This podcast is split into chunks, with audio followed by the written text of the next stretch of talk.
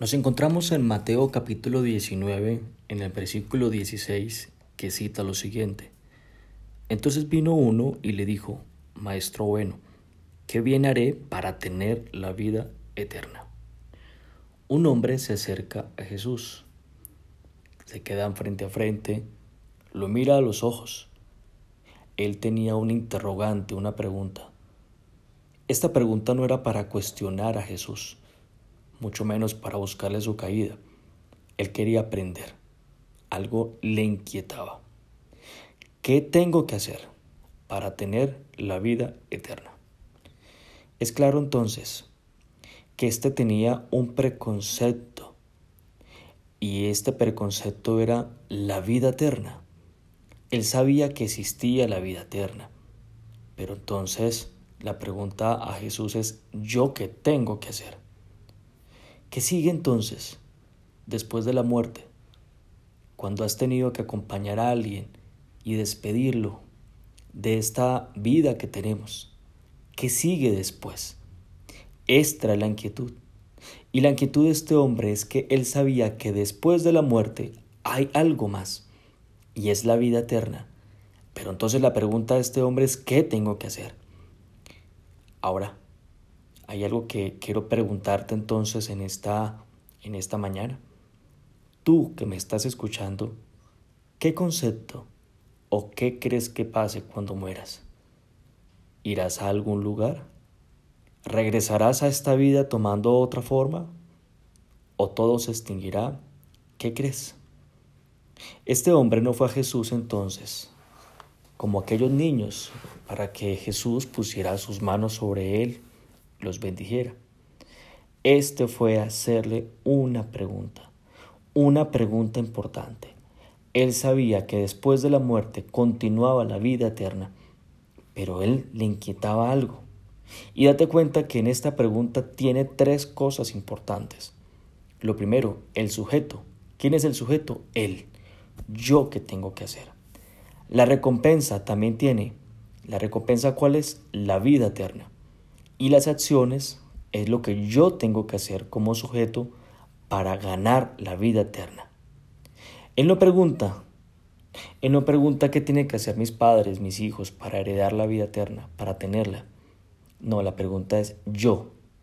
Y si lo tenemos a título personal, yo diría, yo Yamit, ¿qué tengo que hacer para tener la vida eterna? Tenerla, que sea mía, que yo esté ahí. Es una pregunta de quien quiere asumir la responsabilidad. O alguna vez tú le has preguntado a Dios, hola Dios, ¿cómo estás? Quiero hacerte una pregunta, ¿cómo hago para tener la vida eterna? Oh, muy seguramente nuestra oración es diferente. Nuestra oración está basada en lo que estamos viendo. Nuestra oración es pidiéndole que nos bendiga, que nos guarde. Pero la inquietud de este hombre era diferente a cualquier tipo de comunicación con Jesús. Hago hincapié. Mucho nos comunicamos con Dios para pedirle, pero este hombre no se acercó a pedirle. Se fue a hacer una pregunta. Una pregunta de un hombre que asume la responsabilidad con la existencia de su vida y aún con su sentido de trascendencia. Un hombre que tenía la capacidad de estar aquí con los pies en la tierra, pero pensaba en la eternidad. Un hombre que entiende que sus acciones u omisiones le van a generar consecuencias, y no solo aquí, sino en la eternidad. Esta pregunta es de alguien que quiere recibir instrucciones. Dime lo que sea y yo lo voy a hacer. Y mira lo que nos enseña este hombre, porque esta es la actitud correcta. Y tú y yo tenemos que acercarnos a Dios a pedirle instrucciones. Muchos, ayúdame, bendíceme, socórreme. Muchos, que todo me salga bien. Pero muy pocos, dime, ¿qué es lo que tengo que hacer? Y si esperas, y si inicias este día, si inicias este tiempo, tu relación con Dios tiene que llevarlo, tiene que llevarte a un nivel superior. Tú no te puedes conformar con el nivel que tienes espiritualmente. No te puedes conformar con el nivel espiritual de siempre. No, esto tiene que impactar y revolucionar tu vida. La forma de comunicarte con Él tiene que ser diferente. Dime qué tengo que hacer. mucho nos enseña. Y te voy a hacer la pregunta nuevamente. ¿Y tú qué piensas de la vida eterna? ¿Si existe una prolongación de tu vida? ¿Y si existe aquí o en otro lado? ¿Y si existe, será en qué forma? ¿En qué forma corporal? Para este hombre era muy claro que la vida eterna era un resultado de, una recompensa de. Es claro que no es para todos, no, es claro. Es claro entonces que la vida eterna, de acuerdo a la pregunta que formula este hombre en este, en este momento, es claro que la vida eterna es una recompensa para pocos. Pero a este hombre le inquietaba, y a este hombre le inquietaba qué cosas tengo que hacer. Dime, dime lo que sea, Jesús, para que yo tenga la vida eterna, hago lo que sea. Esta fue la actitud de este hombre. Y ahora vuelvo contigo, que tú que me estás escuchando, ¿qué estás dispuesto a hacer para ganarte la vida eterna? A la luz de lo que nos está enseñando este hombre, ¿qué es lo que tengo que hacer? ¿Qué tengo que hacer en mi vida? Bueno, vamos a ir respondiendo todas esas preguntas. Te las formulo porque me parece muy importante que tengas esto tan claro. En el capítulo dieciocho de Mateo, encontramos, bueno, lo estudiamos en episodios anteriores. Y si tú has venido siguiendo, recordarás que Mateo dieciocho, versículo uno y dos, empieza con una pregunta de los discípulos a Jesús. Maestro, ¿haciendo qué cosa? ¿Cómo hacemos para ser los mayores en el reino de los cielos? ¿Quién es el mayor en el reino de los cielos? Y aquí hay una relación importante. Y hay una relación importante entre la vida eterna y también el reino de los cielos. De hecho, en el episodio anterior estudiamos sobre los niños, muy seguramente lo recordarás. Concluíamos con algo importante, que los padres, nosotros los padres somos los responsables de presentar a Jesús nuestros hijos para que ellos sean los grandes en el reino de los cielos. ¿Vida eterna? ¿Qué es vida eterna? Se responde entendiendo qué es el reino de los cielos. Y el que más conocía el reino de los cielos, el que conoce la vida eterna, es a quien este hombre le hace esta pregunta. Recordemos el contexto. Jesús estaba orando y sanando enfermos en el camino a Jerusalén. Le acercan unos niños en aquella fila. Jesús reprende a sus discípulos. No, no, dejen que los niños vengan, porque los discípulos no querían. Eso está en el versículo catorce, aquí de Mateo diecinueve. Y esto lo escucha este hombre. Este hombre que le hizo esta pregunta a Jesús, escuchó que Jesús dijo, dejen que los niños vengan a mí, porque de tales es el reino de los cielos. Y este hombre que le hizo esta pregunta a Jesús, escuchó esto. No descontextualicemos esto que le dijo este hombre. Y al escuchar esto, él va y se acerca a Jesús. ¿Qué haré, maestro, para tener la vida eterna? ¿Es casualidad entonces la pregunta de este hombre?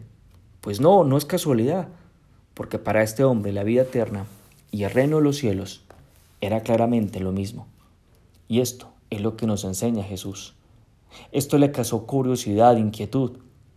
Pretender entonces que tú, que me estás escuchando, que yo, solamente somos una carne llena de necesidades, de emociones, que tenemos resentimientos, enojo, tristeza, necesidades emocionales íntimas o fisiológicas. Pretender que solamente es eso y pretender que nuestra vida se conduce solamente por lo que diga mi carne o mis emociones es lo más lejano a vivir pensando en el reino de los cielos o en la vida eterna. Pregúntate algo en esta mañana. ¿Qué nos estaremos perdiendo por estar poniendo toda nuestra atención, todo nuestro estrés, todo nuestro desespero en las cosas del reino de la tierra? ¿Qué te estarás perdiendo? ¿No te genera inquietud? ¿Será que nos estamos perdiendo de mucho por no tener presente el reino de los cielos aquí en la tierra? Por no tener los pies en la tierra, pero con los ojos mirando hacia el cielo. Para muchos, la vida eterna es un concepto y no debería ser así. Las acciones mías y tuyas del día de hoy, de mi presente, determinarán todo en la vida eterna, ¿A dónde? En el reino de los cielos. Tú buscas tu bienestar, buscas vivir bien, satisfacer tus necesidades emocionales, íntimas, tener poder, adquirir riquezas. O buscas tal vez no estar solo, buscas suplir tu necesidad y las necesidades de tu casa, de tus hijos. ¿Por qué buscas esto? Porque no, esto no está mal, y que tú busques esto no está mal. Pero te has detenido un momento a preguntarte, ¿cuáles acciones hoy tengo que desarrollar? ¿O cuáles acciones estoy haciendo pensando en el reino de los cielos? Te darás cuenta que muchas veces perdemos de vista el reino de los cielos. Muchas veces no nos inquieta y somos como animales de costumbre. Nos levantamos, nos acostamos, estrés, estrés, corro, descanso, me alimento, reconocimiento, necesidades, logro algo, pierdo algo. ¿Será que nos estamos perdiendo de algo por olvidarnos que nuestra vida trasciende este tiempo, espacio y materia? ¿Cuál es la respuesta de Jesús a esta pregunta? Te espero entonces en el siguiente episodio para que lo podamos responder. Con esto en mente, me acompañas y hacemos esta oración en esta mañana. Padre, una vez más, como siempre lo hacemos, te damos gracias.